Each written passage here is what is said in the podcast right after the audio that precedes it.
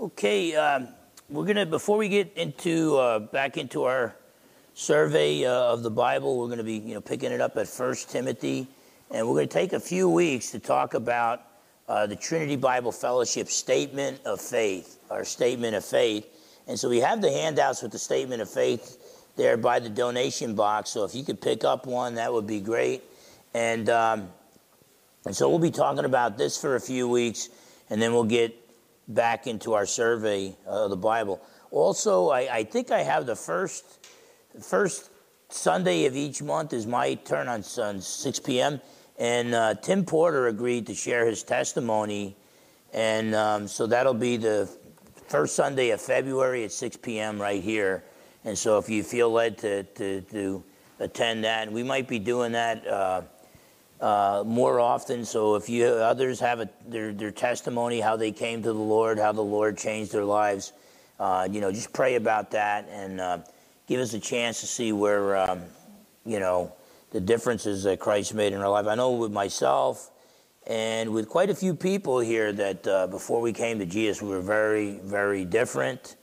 Some of us were victims, some of us were victimizers, most of us were combinations of both and um, and then the Lord Jesus changed us. And there's there's some of us here that are really good friends that probably would have nothing in common if it wasn't for Jesus. And so King Jesus uh, brings us together. And um, so let's go to Lord in prayer, and uh, and then we'll uh, start off with a passage in uh, Isaiah chapter 44, Isaiah 44 verse 6. But let's go to the Lord in the word of prayer. Father, in Jesus' precious name, I, Lord, I, I, just thank you for the people that are here today. And I thank you that, um, that we love you and we're trying through the power of the Holy Spirit to love you with everything we've got, like you command. And we're trying to love one another, not just as we love ourselves, but love one another as your Son loves us. And um, so I thank you for this, uh, this body of believers and uh, I pray, Lord, that, you know, right now there's sermons that are going to be preached um, in, in churches, mostly small churches, but even some larger churches throughout the country, churches that are not compromising, churches that are standing up for your truth. And so I thank you, Lord, that there's still a remnant in Bremerton, and it's not just people in this church. There's a remnant in Kitsap County, they're meeting in other churches as well. Some of them are meeting in the homes, and they don't want fake news. They want your truth, they want your word because they love you. And so I pray, Lord, that the people who are here today would not be disappointed. I pray that you cancel the fallible man you know, I was a big time fake news guy before I came to your son, the Lord Jesus. And so I pray you cancel the man and that you would anoint me with your spirit so that I would proclaim your truth and that I would not lead anyone astray. I pray, Lord, you'd open hearts and minds, including my own, to receive truth from your word. And then I pray, Lord, that um, you'd empower us to apply these truths to our lives that we would obey you not just in our outward actions, outward behavior, but even in our thought life. That we would allow the Holy Spirit to renew our minds so we'd be pleasing in your sight and we would build your kingdom and not our you, not ourselves, and live for you and not live for ourselves. In Jesus' precious name we pray. Amen. Um, churches, all churches should have a statement of faith. Um, Bible colleges, seminaries should have statements of faith as well. And what that does is it keeps you on, on track. It keeps you on the right track. It causes you to realize that, hey, these are the things that we stand for. Now, a church does more than preach John 3:16 every single Sunday. So a church needs to deal with more than just what must I do to be saved, but also how can we grow in the Lord and what are those the most important doctrines taught in the scriptures, okay? I mean the, the Bible teaches that Judas hung himself. And that's an important fact, but that is certainly not as important as uh, the fact that the Lord Jesus Christ is coming back. Okay? So all of God's word is true, but what are the most important truths that healthy Christians should believe? And that's what a church is supposed to do. A church is supposed to be like a hospital. You know, how many of us know people? You don't have to give me a show of hands, it's probably all of us. But how many of us know people that don't go to church because the church is filled, so the people say, well, the church is filled with a bunch of hypocrites. Well, if that's a good argument for not going to church, then this would be a good argument for not going to the hospital. I don't want to go to the hospital. There's a bunch of sick people there. Okay? Churches are for people who are spiritually sick. And guess what? If uh, you haven't received your resurrection body yet, if Jesus hasn't changed you in a twinkling of an eye, then he's still working on you. You need to assemble with other believers and uh, be equipped for service because we're all on a mission from God. And, um, you know, what would you do if you were an employer? You had a business and you're doing an interview with a guy who wants to work for you, and he wants that paycheck. And you know he wants that paycheck. But then he tells you, he says, Oh, yeah, you, you ask him, Well, do, everything sounds great. Do you have any questions for me? And the guy says, Yeah, yeah, I do. What's the bare minimum I have to do to not get fired from this job? Okay? Would you even want to hire the guy? Okay? Yeah, that's what we, we, we do. How many times do we witness to somebody and say, okay, look, look, what's the bare minimum I have to believe and do to get away with calling myself a Christian?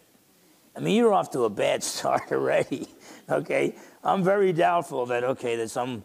I don't think the angels are rejoicing because I don't think this dude really came to Christ.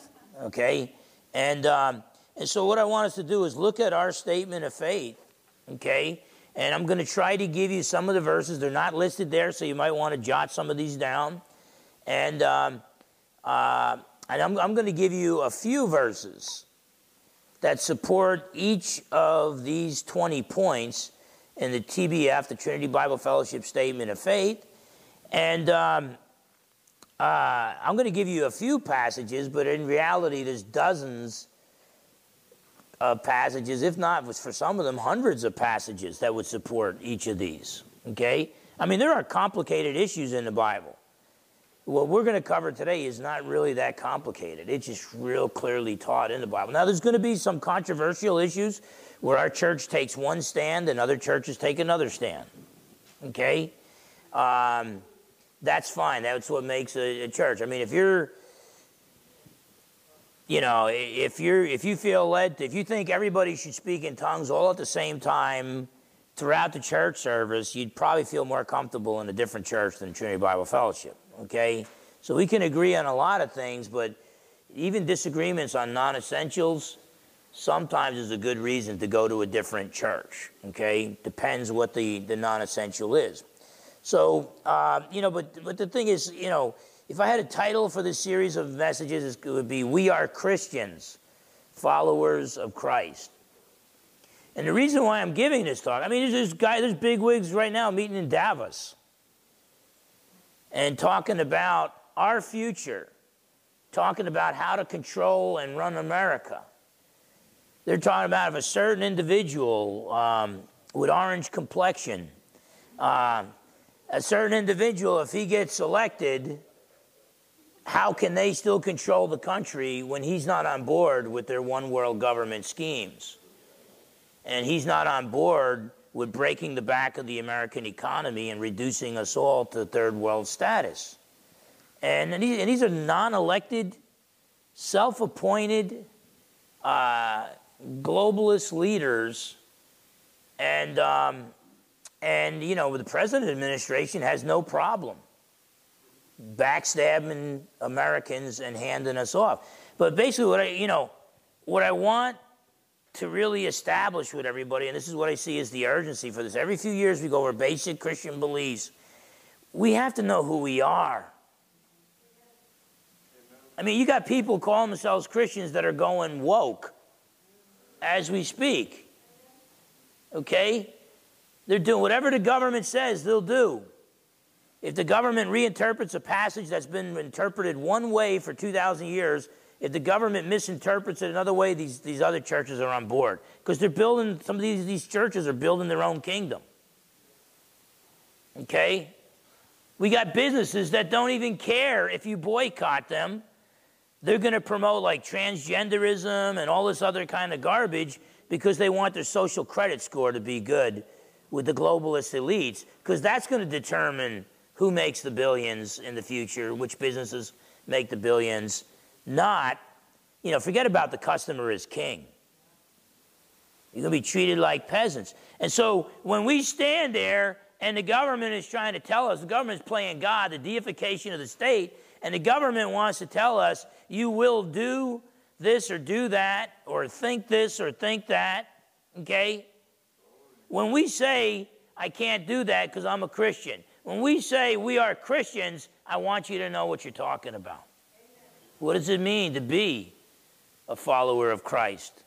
And, um, and so now this statement of faith uh, was written in 1988, so we're talking 36 years ago. And um, when I used to be a young guy, and uh, and there, there, might be a couple changes. I probably the, the two points 18 and 19 on the Bible, I'd probably put them as number one and number two, just because everything else unfolds from that. This is where we don't we don't go to the New York Times to find out what we believe. Okay, we go to the 66 books of the Bible, and um, you know this is not Grandpa's America.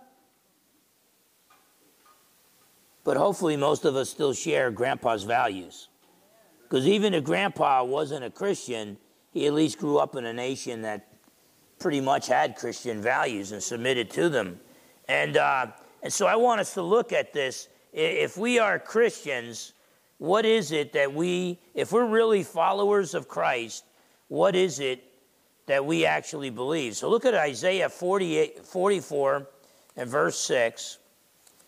The first point here, we believe the following truths. Number one, there is only one God. I'm sorry, Mormons. There's not an infinite number of gods, and the first God wasn't first a man on a planet who progressed to godhood. And Mormon males cannot become God someday. I'm sorry, Jehovah's Witnesses, there's not two gods an almighty God, the Father, and a mighty God, a lesser God, God the Son. No. The Bible clearly teaches there's only one God. Many Hindus, you know, the Hindu scholars usually believe God is the universe and he's a non personal force, but it manifests itself in many different ways. Well, many of the Hindus, probably most Hindus, believe the manifestations of God are actually gods. And so they believe in many gods. No, the Bible teaches there is only one God. And this one God is a personal God a God who can love us, a God who can communicate with us, a God who makes commands. Okay? So the Bible teaches there's only one God. Isaiah 44 and verse 6 Thus says the Lord, the King of Israel, and his Redeemer, the Lord of hosts um, I am the first and I am the last. Besides me, there is no God. Now, that should have baffled the ancient Jewish scholars. Um, because it's saying, look, I'm, I'm God. There's no other God other than me. And who's talking? Lord, all capital letters. So that's Yahweh, the King of Israel, and his Redeemer, Yahweh of hosts. So you got right there is a pretty strong hint that though there's only one God, this one God is multi personal. Okay? I mean, in fact, you can go to, uh, but he says, beside me, there is, there is no God. I'm the first, I'm the last. By the way, Jesus in the book of Revelation calls himself the first and the last. Okay? Now look at Isaiah 48, starting at verse 12. It runs down to 16. We're not going to read all of it, but God is talking.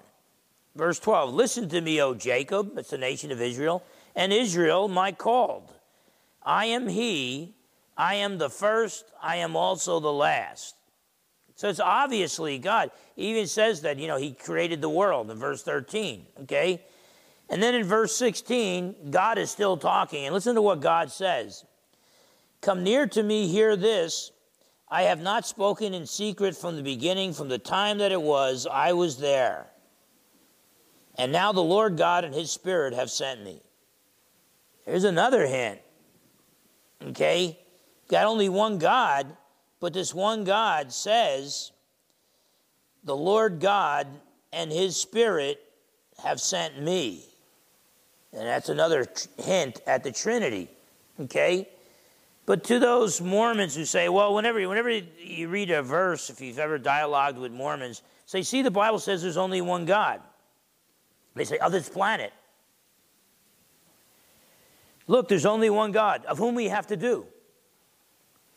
They got their little things they add to it. Well, Isaiah 43:10 is a pretty, pretty clear. Plus, when God says, I'm the first and the last, I alone am God. I mean, that's pretty much covers it all. But Isaiah 43, verse 10, You are my witnesses, says the Lord, and my servant, whom I have chosen, that you may know and believe me and understand that I am He. Before me there was no God formed, nor, there shall, nor shall there be after me. Okay, that's, you know, if you weren't God from all eternity, you're not going to become Him. Okay? And uh, Isaiah 45, verse 5. I am the Lord, and there is no other. There is no God besides me. I will, I will gird you, though you have not known me. Uh, and so God says, Look, I, I'm the Lord. I'm God, and there is no other. There's no God besides me. Now, let me say this. In the Hebrew, in the Old Testament, over and over again, it talks about the gods. And um, high ranking angelic beings called the sons of God and called the gods, okay? But they weren't the infinite God. So when God differentiates himself from the other gods, I'm the infinite God. They're called gods because they were supposed to represent me, but instead they led people astray, so they're false gods. Okay? But as far as an infinite, eternal, all powerful, all knowing, everywhere present God, guess how many there is? One. Now, that one God happens to be tripersonal, okay? but there's only one God. So, um, 1 Timothy 2 5.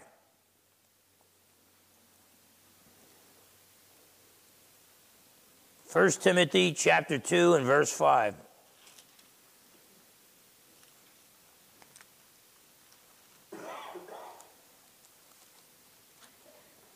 We'll be going through this book next. But 1 Timothy chapter 2 and verse 5 and Paul says this For there is one God and one mediator between God and men, the man Christ Jesus. Now we're going to see later on that not only is Jesus the man Christ Jesus, he's also God. Okay, we're going to see that when we look at Titus 2.13. And, um, but there's one God, only one God. The scriptures are clear on that. Okay? The first thing you got to know you know, the, the Bible says the fear of the Lord is the beginning of wisdom or the beginning of knowledge. Proverbs 1 7. If you really want to start learning eternal things, you got to start at square one. And what does square one say? The very first point in becoming a wise person in the eyes of God is to acknowledge there is a God and I'm not Him. Okay? Sometimes, you know, we get so upset because things aren't going our way. Oh man, how come things aren't going my way? Well, um, you're kind of not God, so things don't always. I mean, I mean, when, we, when we're born, why do babies throw tantrums? Some adults throw tantrums.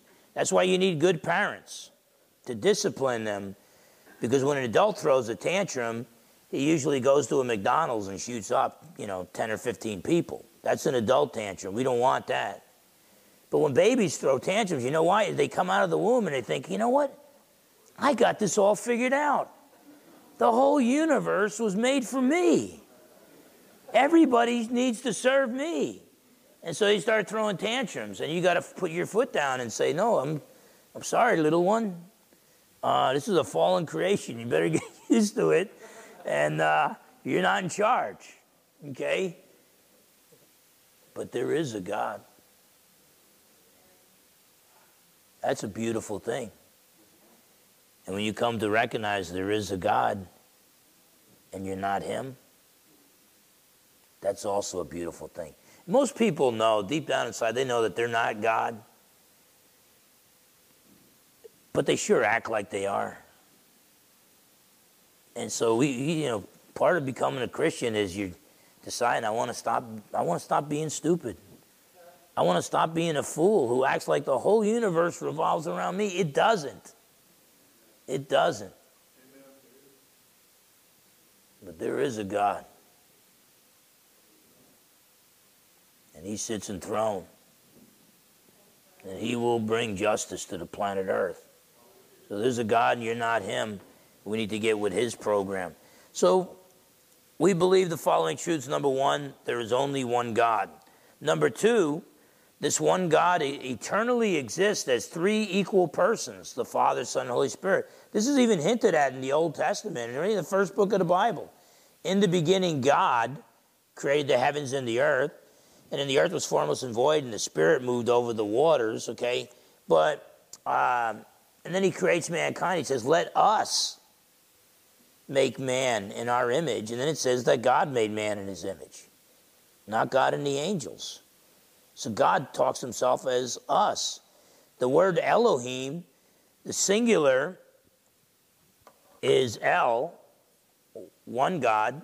Elah means two gods. Elohim means three or more.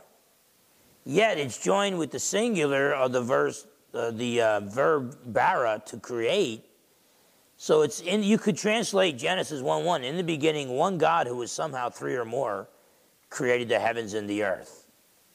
And then God says, Let us create man in our image.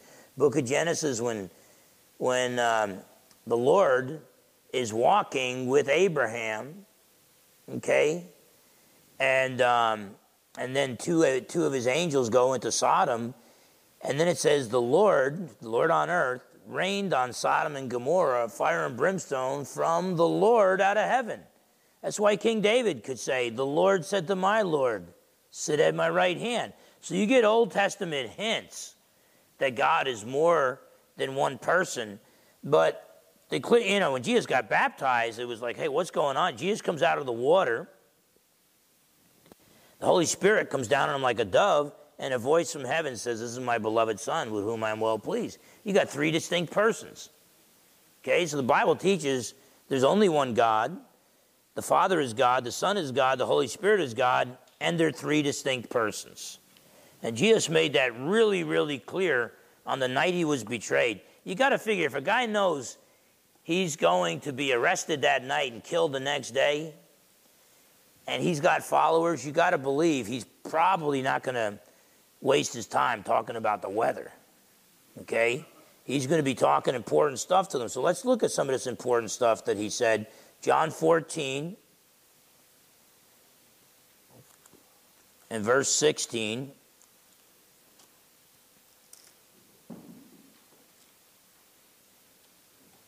John chapter 14.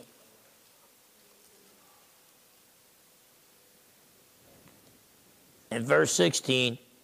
And Jesus says, and I will pray the Father. So Jesus and I, the personal pronoun, one person, I'm going to pray to the Father, second person. Man, it makes no sense if Jesus and the Father are the same person. Okay? Uh, there used to be a church that used to meet here years before we got in here, and they taught that the Father, Son, and Holy Spirit are all the same person. And that the Trinity is heresy, the doctrine of the Trinity. But Jesus said, look, and I will pray the Father, Jesus, that's one person mentioned, will pray the Father, second person mentioned, and he will give you another helper, third person mentioned, that he will abide, may abide with you forever, and then he identifies him as the Spirit of truth. So Jesus, the Father, and the Holy Spirit are three distinct persons. Yet there are passages throughout the scriptures that attribute deity to each of them. So there's only one God, but this one God is three distinct, eternal, equal persons Father, Son, and Holy Spirit. Uh, look at uh, John 14, verse 26. John chapter 14, verse 26. Again, Jesus speaks about himself and the Father and the Holy Spirit as three distinct persons.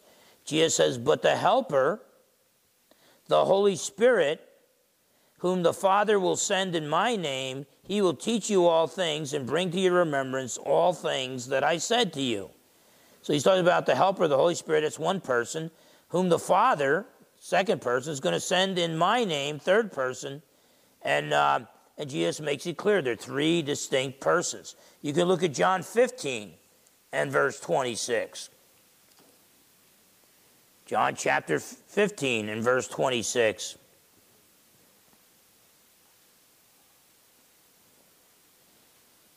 But when the Helper comes, whom I shall send to you from the Father, the Spirit of truth, that's who the Helper is, who proceeds from the Father, he will testify of me. I mean, that makes no, try to make them all the same person, these verses, you know. But when I come, whom I shall send to you from me, me who proceeds from me, I will testify of me. It makes no sense at all. Okay? They're three distinct persons. See, the that of the Trinity, that the Trinity is true, that the one true God eternally exists as three equal eternal persons, Father, Son, Holy Spirit, the that of that, the, that that doctrine is true, is real easy. The scriptures are real clear on that. How that could be, well, that goes beyond our understanding.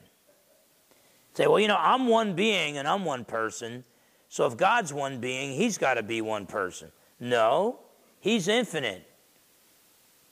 The only thing we know about what infinite being is like is what the infinite being God has revealed to us. And one of the things he revealed to us is he happens to be three distinct persons. Okay? And, um, you know, I mean, that would be tantamount to like a single celled animal. Single celled animal is one being, one thing that exists, and it's comprised of one cell. And a single celled animal doesn't have understanding. But if it did, it would probably think, well, wait a minute, if I'm one cell and I'm one being, one thing that exists, since Phil Fernandes is trillions of cells, he must be trillions of beings.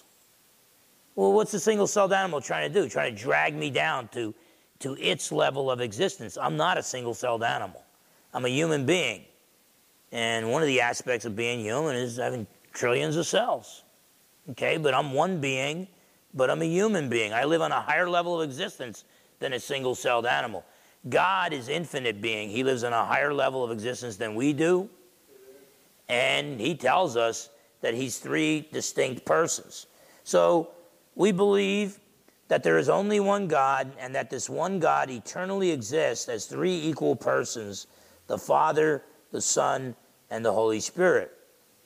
We also believe, number three, this one God is the creator and the sustainer of the universe. The creator, you know, we wouldn't even come into existence if, it, if he didn't create us. And then he sustains us, he keeps us in existence. Okay? And uh, we all know Genesis 1 1. In the beginning, God created the heavens and the earth. Okay? Genesis 1 1. In the beginning, God created the heavens and the earth.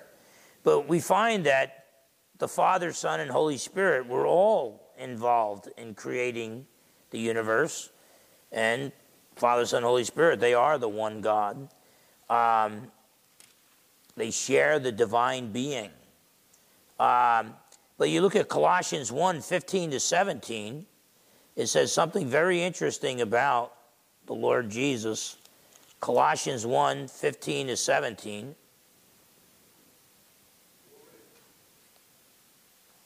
Talking about Jesus, he is the image of the invisible God, the firstborn over all creation. We were, not, we were not supposed to bow before images, but when God the Son became a man, you could bow before the Lord Jesus. He's the image of the invisible God because he is God the Son become a man. And he's the firstborn over all creation. See, he, he's the creator, but he also became part of the creation by adding a human nature, by becoming one of us. And guess what? He is the sovereign one over all creation. The, he has the right of the firstborn to rule over all creation. The firstborn, by the way, doesn't have to be the first one born. The rights of the firstborn were often passed over. Reuben didn't get the right of the firstborn. Simeon and Levi didn't. It went to the fourth son, Judah. Jesus is the lion of the tribe of Judah. Same with Ephraim and Manasseh. They got switched. Okay? And uh, Jacob and Esau. But the, the firstborn, the right of the firstborn means you have the right to rule over your brethren. And Jesus, as God the Son become a man, has the right to rule over all creation. So he is the image of the invisible God, the firstborn over all creation. Why? For, for by him all things were created that are in heaven and that are on the earth, visible and invisible, whether thrones or dominions or principalities or powers. So even the angelic realm he created. All things were created through him and for him. And he is before all things, and in him all things consist. In him all things exist. He not only gave us the beginning of our existence, but he sustains our existence. Some of the uh, philosophers who are, some of most of them were atheists, but they were called existentialists. They even realized that it's like man is just thrust, human being is just thrust into, human beings are thrust into existence. And we don't know, if you don't believe in God, you don't know how you got to here, and you don't know why you're still here. Okay? Well, that ought to be a reason to give up on your existentialism and come back to the Lord. Okay? Uh, but it, it's as if human existence is as if you stepped off a cliff and you're not falling. And you're like, why am I not falling? What's holding me up? What is holding you in existence? The Creator who created you sustains you and keeps you um, in existence.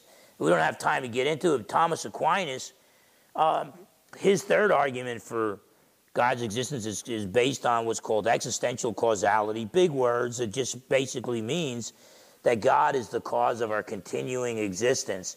He basically argues that if any finite being exists, just one finite limited being, then infinite being has to exist to ground the continuing existence of finite being. In other words, just left to ourselves, we would all cease to exist.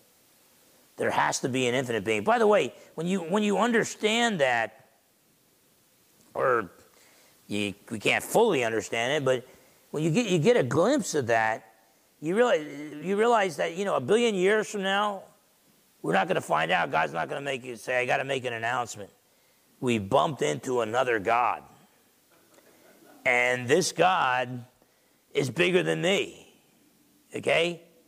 How do we know there's not another God out there in existence bigger than our God? Because when you understand, for lack of better terms, when you understand what God is, by definition, He is infinite, unlimited, eternal existence.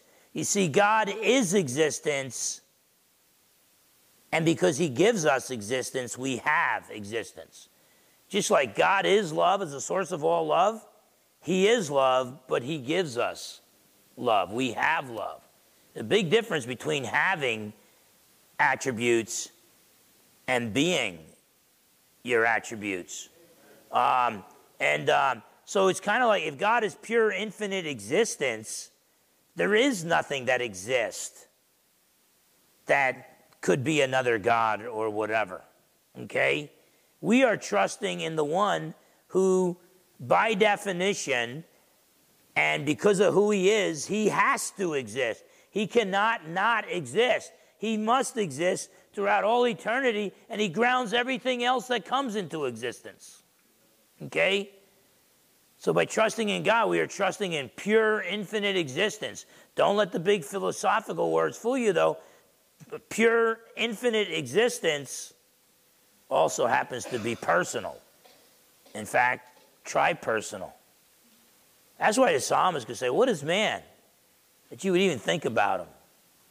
Or the Son of Man that you would care about? I mean, this is like pure infinite existence would even care about a little dot on a planet Earth? I mean, the Milky Way is just a dot in the universe. The whole universe is just a dot to God. And yet he would care about us because pure infinite existence is also tri-personal. He's the God of love. You know, why God would even care about some half Portuguese, half Italian? The grandson of Portuguese and Italian immigrants growing up in Essex County, New Jersey. I mean, believe me, I had loser written all over my face. I'm not saying like I'm some kind of big success or whatever, but I'm saying there's a little bit of good you could say about me, and that's all because of Jesus. And because he noticed me.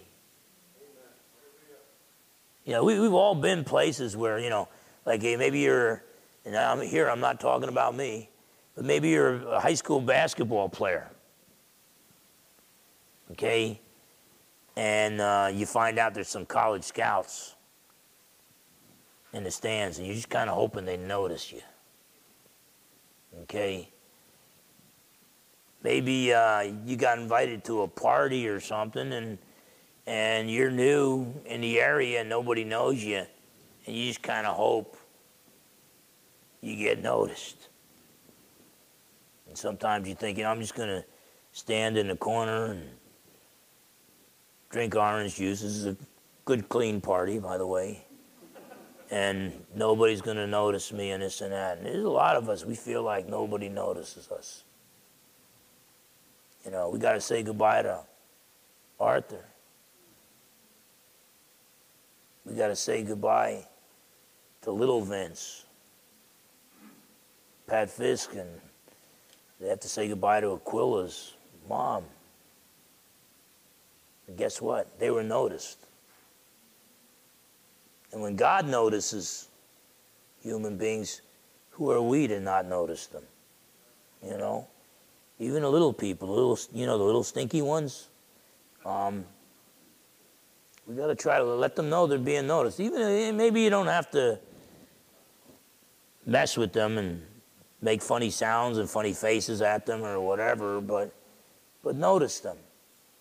And so you might feel alone, you might feel battered and beaten, but hey, there is a God.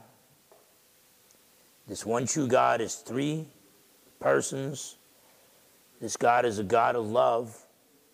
This God is infinite, pure existence and He created you, and He sustains your existence, He keeps you in existence, and He chooses to notice you. Wouldn't it be nice if you notice Him back? Okay? And He might say, Hey, little speck, I love you, and I want to spend eternity with you. And when you notice Him, you're like, Oh, wow. This is the God of Abraham, Isaac, and Jacob, the God who created the universe, the God who provided salvation for us. And He cares about me. You know, there's no throwaway people in God's kingdom. There's no even throwaway people outside of God's kingdom. God loves us all. But um, man is rebellious. You know, we're rebellious. I'm hearing stories time and time again of people who are blessed by other people and they take it for granted. They constantly, I think human nature is to bite the hand that feeds you. Every good thing we have came from God. Every bad thing we have, that was our fault. We blew it in the garden. Okay? And, um, and are we grateful to God? No, most of us aren't. And that's the, according to Paul in Romans 1, that's the, right at the core of our fall was that we were ungrateful. We were ungrateful. We're not thankful. And then we're also prideful. We don't want to worship God, we want to be God. So there's only one God. This one God eternally exists as three equal persons. And this one God is the creator and sustainer of the universe. We don't have time to turn there, but in Hebrews 1 1 to 3, talking about Jesus, the Son, it says he upholds everything by the power of his word. So not only did he create the universe, he upholds everything. You know, we like we like to, uh, you know, have scientific mysteries, and then the wisest guys, some of the most intelligent guys, not wisest, but some of the most intelligent guys on the planet Earth, try to explain these mysteries and usually we do a pretty lousy job. We don't really, can't really figure out what they are. or how they work.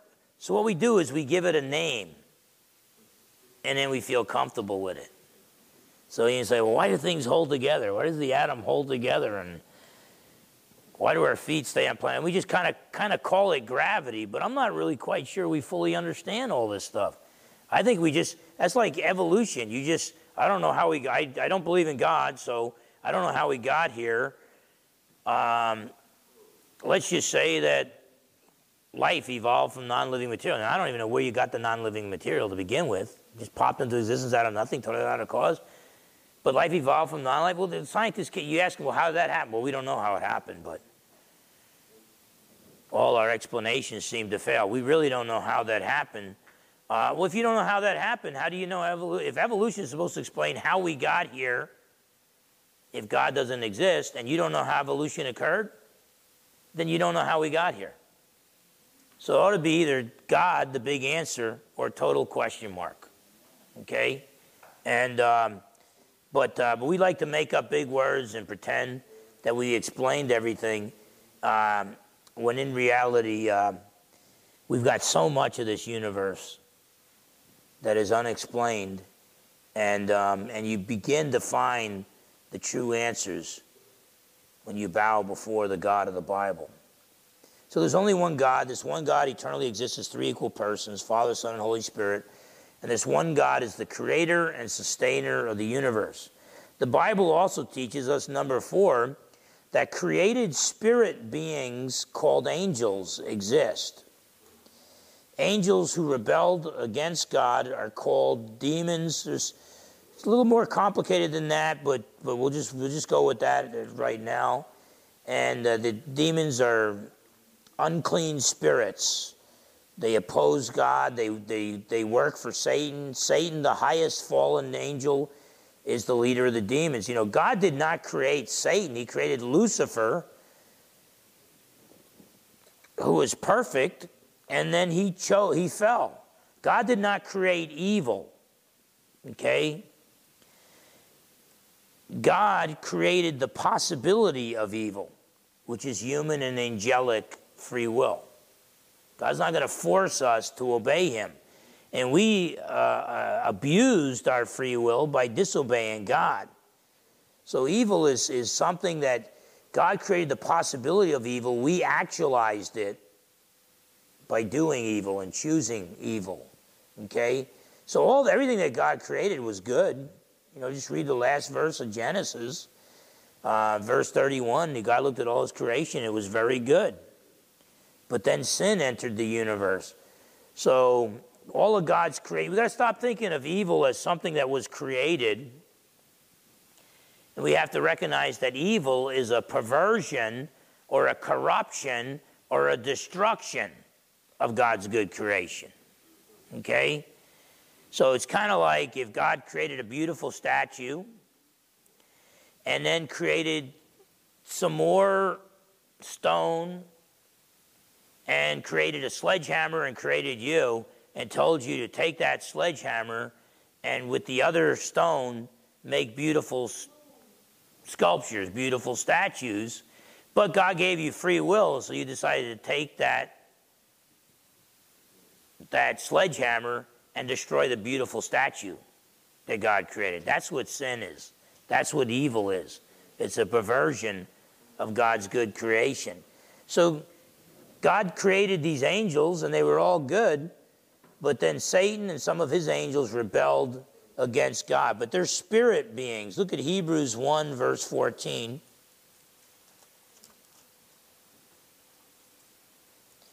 Hebrews 1, verse 14.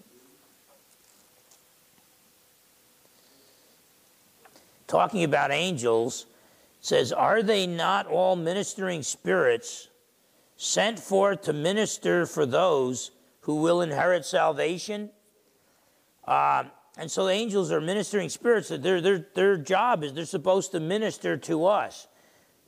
Ancient Jewish tradition that even predates Jesus, and there's some, Paul alludes to them, this in certain passages like when humans will judge the angels and 1 Corinthians chapter 6, verse 3. Um, ancient Jewish tradition said that the reason why Satan, it was speculative, but the reason why Satan and some of the angels rebelled against God was because they found out that God's plan was they were to minister to lower, inferior beings, okay? You know, God, God made him for a little while lower than the angels, okay? And some of the angels, Satan included, didn't like the idea that God's going to create humans lower than angels, and angels are going to minister to these inferior beings. Yet the humans that get glorified, you can't get glorified unless you get justified first, declared righteous by God the moment you first believe. Then God starts setting you apart for his holy purposes, sanctification. Glorification is when God completes the work in you. Your mortal body puts on immortality at the return of Christ. Okay? But, but his demons, uh, it, his angels, they say, wait, we don't like the idea that we're going to minister to these lower beings and then they're going to be promoted and judge over us in the hereafter. And uh, now, do we know that that's exactly? We do know that hum, we glorified humans will judge over the angels. That's biblical fact. Now, is that the reason why Satan fell? We don't know for sure. We know he wanted to be like the Most High God. He wanted to be worshiped instead of God, but it may have been because he didn't like God's plan.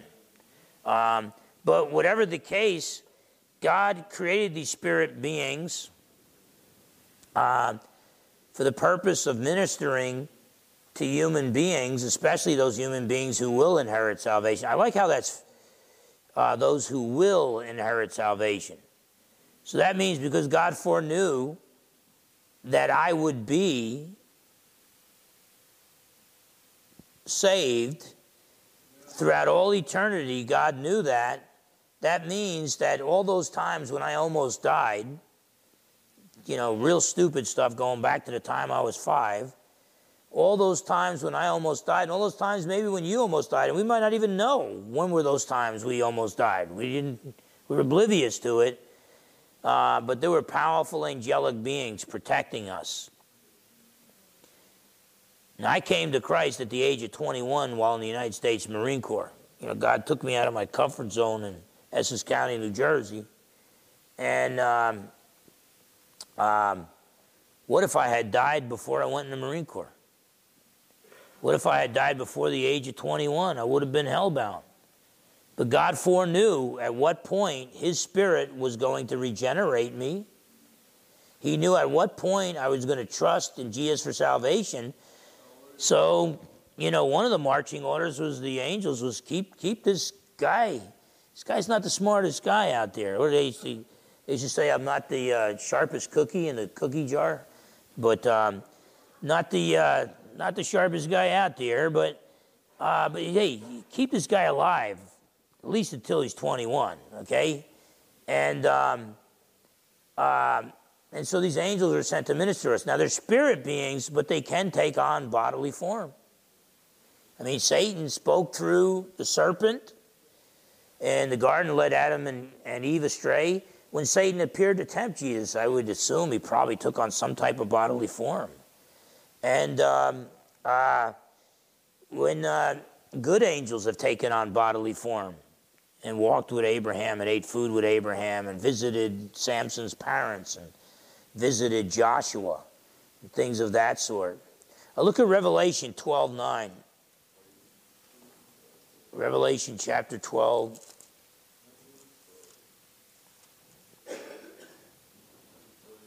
And verse 9. The dragon is mentioned throughout the book of Revelation. Well, here's his identity. Revelation 12 9. So the great dragon was cast out, that serpent of old so it, Revelation, John in Revelation is connecting us with Genesis, with the fall of mankind. So that serpent that was talking that Adam and Eve led them astray, that was Satan. So the great dragon was cast out, that serpent of old called the devil and Satan, uh, who deceives the whole world. He was cast to the earth, and his angels were cast out with him. This is the last three and a half years before the return of Christ. When you read through this, where war broke out in heaven and Michael the archangel, his angels, cast out Satan, his, his angels. And uh, it appears that there, you know, you read the entire chapter, chapter 12 of Revelation, it appears that one third of uh, the angels have sided uh, with uh, Lucifer in his fall. And um, so, um, so Satan, the highest fallen angel, he leads the demons, the other fallen angels, and um, and there are demons that roam freely. Um, I mean, in uh, in Revelation chapter twelve and verse ten, it talks about, says, Then I heard a loud voice saying in heaven, Now salvation and strength and the kingdom of our God and the power of his Christ have come, for the accuser of our brethren, who accused them before our God day and night, has been cast down. Satan has access into heaven. A lot of churches don't teach that. He was in heaven uh, accusing God talking to God about Job. Job chapters 1 and 2. He was in heaven accusing um, Joshua the high priest and, and Zerubbabel the governor in the book of Zechariah. And here the book of Revelation says, night and day, he's before God's throne accusing the brethren. Okay? Yet, Peter could say, he roams the earth like a roaring lion seeking whom he may devour. In fact, when he comes up to heaven with the other sons of God, these other high ranking angelic beings, you, you got to understand, Satan's judgment has yet to come. You know, you, you, you don't, you know, 2 Corinthians 11 14 says, even Satan disguised himself as an angel of light. If Satan physically manifested himself right now, we would probably be in awe of his beauty. It's like, you know, like, let's say some really good looking uh, non believing movie star. He doesn't walk around looking like, oh, wow, that guy is under God's judgment. He smells like fire and brimstone, like burning sulfur, and or he's got horns coming out of his head and stuff like that. We got to understand with the angelic beings, uh, even though they're condemned by God, their judgment hasn't yet come for most of them.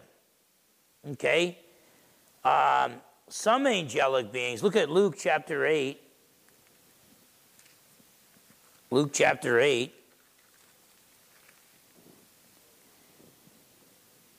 And verse 30, this guy was really, you know, he had it bad. He was demon possessed. He was running around with no clothes on. And he lived in a house, not in a house, but in the tombs. So he liked being around dead bodies. Guy's got issues. So the guy was demon possessed. So in verse 30 of Luke chapter 8, Jesus asked him, saying, What is your name? And he said, Legion, because many demons had entered him. So he's saying hundreds of demons are possessing uh, that guy. Jesus ends up throwing them into the swine. So there were a lot of demons. The swine ran off the cliff. Some, and, and but he says they're legion for they are many, but then verse 31, and they begged him that he would not command them to go out into the abyss, the bottomless pit. So apparently, some angels, some fallen angels, have gone so far that God said, "Look, you're, you, you know, you're probably going to make it too rough, too rough on humans. Um, I'm going to just stick you in the bottomless pit, the abyss." Satan's not even in the bottomless pit. Satan will be chained up in the bottomless pit for a thousand years when Jesus reigns on earth. Then he'll be released for a short time, lead one final revolt against Jesus, and then he gets thrown into the lake of fire forever and ever, what we would commonly call hell, what the Bible calls Gehenna. Okay? And um, so, uh, fallen angels, most of them roam freely. They still have access into heaven. They can roam freely on the earth Even when, when Satan went before Job, God said, Where you been? He said, I've been roaming the earth. Okay? And, um, and by the way, Satan and his angels, Satan is not omnipresent. Only God is omnipresent. Okay? We got a report once when I worked with the sub base police at Bangor. Another Christian, a buddy of mine, told me, he said, uh, said, Boy, too bad you weren't on shift yesterday. Uh, we could have used an exorcism. I said, What are you talking about? He said, Well, a dependent, a Navy dependent wife uh, was possessed by Satan. And uh, I said, How do you know she was possessed by Satan? He said, Well, she was growling, and it took several of us to hold her down. We had to put her in, you know, handcuffs and tie her feet, bind her feet, and stuff like that, and everything. And she got sent to a mental ward in the hospital and all. But she was speaking in a gravelly voice that wasn't didn't sound like her own. She had real lot of strength, and she said that she was Satan. And so I say, well, she might have been possessed by a demon, but I don't, I don't believe Satan was possessing her. He's like, no, but she said it. I said, look, let's say, let's agree that she, for sake of argument, let's agree she was possessed by a demon. Do demons always tell the truth? Okay? If I was Satan, I'm not the smartest guy in the world. I already established that. And there was no, no objections, by the way. I just want to let you know. And, um, but um, you know, if I was Satan, I think I'd have better things to do than to possess uh, a Navy guy's wife at Bangor. You know, maybe I'd be messing around in the White House or maybe in the Vatican or World Economic Forum or something like that. But the reason why it seems like Satan is everywhere, okay, is because he's got his troops spread out all over the place. Okay? So, uh, does Phil Fernandes get messed with by demons? Yeah. Any believer, I, I probably got messed with a little bit by demons as a non believer. Satan probably said, just look, leave the guy alone. He's constantly making the wrong decisions. Just, just let him keep doing what he's doing. Okay? After I got saved, then Satan said, okay, this means war. Okay? But my guess is Satan's got some lower level demons messing with me. Now, even the lower level demons are way more powerful than us. You need the full armor of God on to battle them. But the idea that uh, Satan is following me around or you around, probably not. Probably not. But Satan is not omnipresent, okay? And uh, but he's got his demons dispatched all over the world. And um, but whatever the case, some demons did something that was so bad they got chained up in the abyss. By the way, they might get released someday. Because I don't know what the locusts are that come out of the abyss. The Bible only says that certain fallen angels that have gone too far get chained up in the abyss. Revelation chapter 9, these, these things, these monstrosities come out of the abyss and afflict man, inflict man with pain um, for a period of several months. Uh, the, realize the Antichrist uh, is not primarily possessed by Satan. He's empowered by Satan, and I'm sure Satan will possess him at times. But the dragon, who is Satan, the Antichrist, and the false prophet, three unclean spirits come out of them like, like frogs, according to the book of Revelation. So, who's the demon that's going to be possessing the Antichrist? Book of Revelation says the beast comes out of the abyss. So I think one of Satan's high, highest ranking, most bloodthirsty, corrupt fallen angels went so far that God said, forget about him, chaining up in the abyss. Apparently, he's going to be released to uh, possess the Antichrist, this demon possessed man who will rule the world in the last days. And um, and so I think we're going to break it there. And um, what we have here, what we established, there's only one God. This one God eternally exists as three equal persons. The one God is the creator and sustainer of the universe. Uh, but that God also created spirit beings called angels. The angels who have rebelled against him are called unclean spirits or demons And Satan is the highest fallen angel and the leader of the demons. The scriptures make that real, real clear. Next week, we'll talk about the fact that, man, humans were created in God's image, but we lost our moral purity by sinning in the garden, and that we all inherit a sin nature from Adam. And because of that sin nature, we just naturally sin and we stand condemned before God. And that's the problem. And then we'll be talking about the answer. The answer, his name is Jesus. You know, he's coming out of the Christmas season, but the answer is found in that manger. The answer is found in a carpenter. The answer is found in a wooden cross and ultimately an empty tomb.